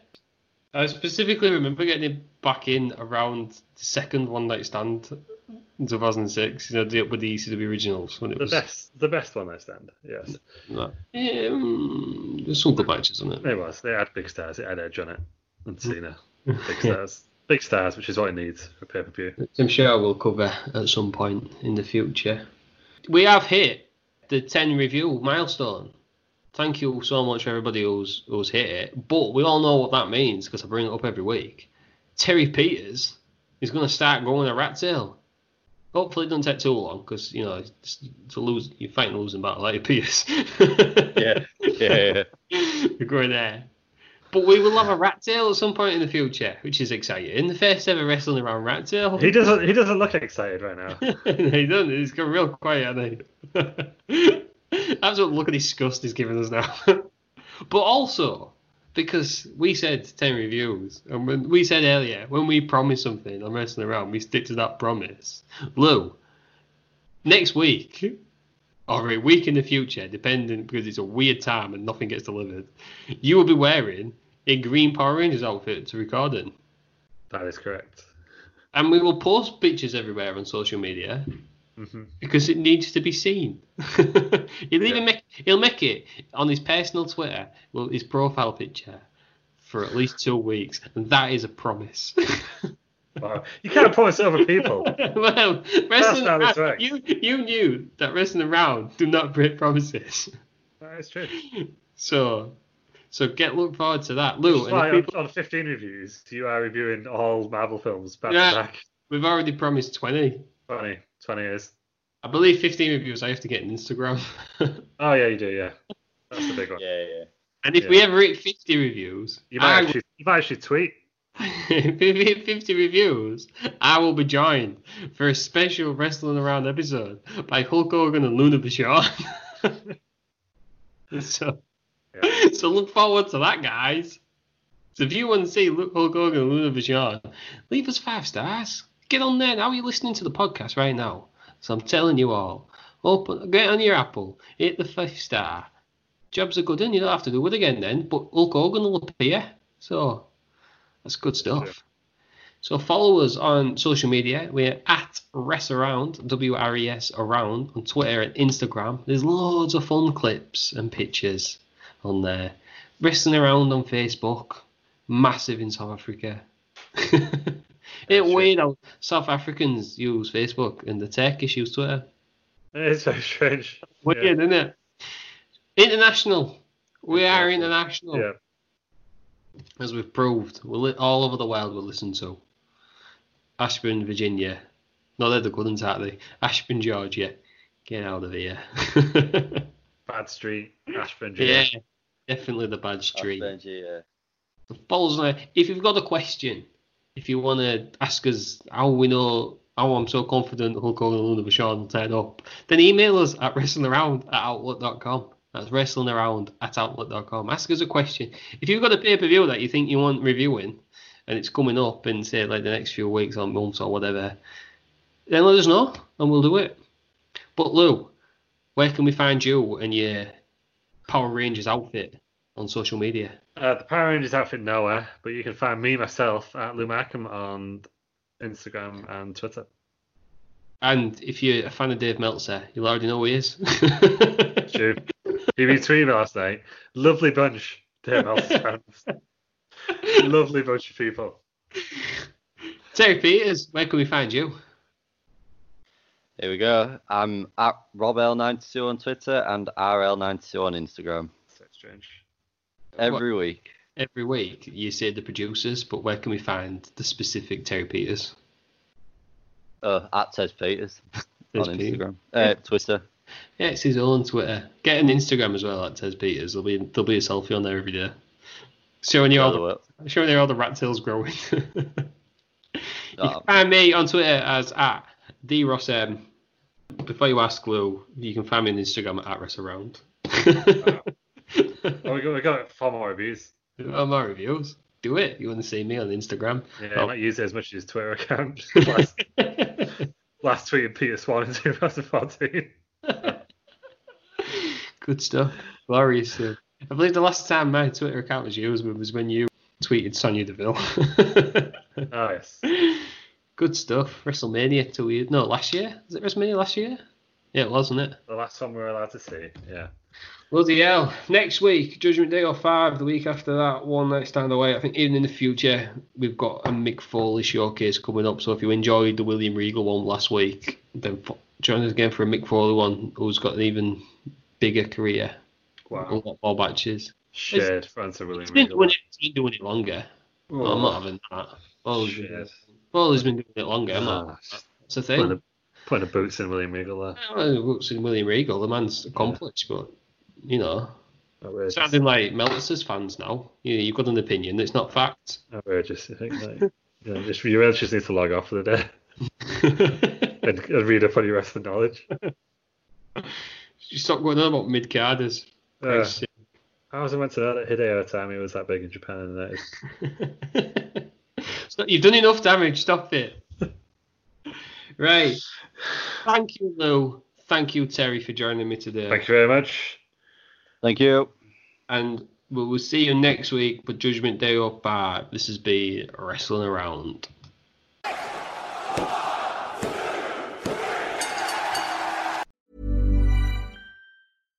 Hi, I'm Daniel, founder of Pretty Litter. Cats and cat owners deserve better than any old fashioned litter. That's why I teamed up with scientists and veterinarians to create Pretty Litter. Its innovative crystal formula has superior odor control and weighs up to 80% less than clay litter. Pretty Litter even monitors health by changing colors to help detect early signs of potential illness. It's the world's smartest kitty litter. Go to prettylitter.com and use code ACAST for 20% off your first order and a free cat toy. Terms and conditions apply. See site for details. Planning for your next trip? Elevate your travel style with Quince. Quince has all the jet setting essentials you'll want for your next getaway, like European linen, premium luggage options, buttery soft Italian leather bags, and so much more. And is all priced at 50 to 80% less than similar brands. Plus, Quince only works with factories that use safe and ethical manufacturing practices.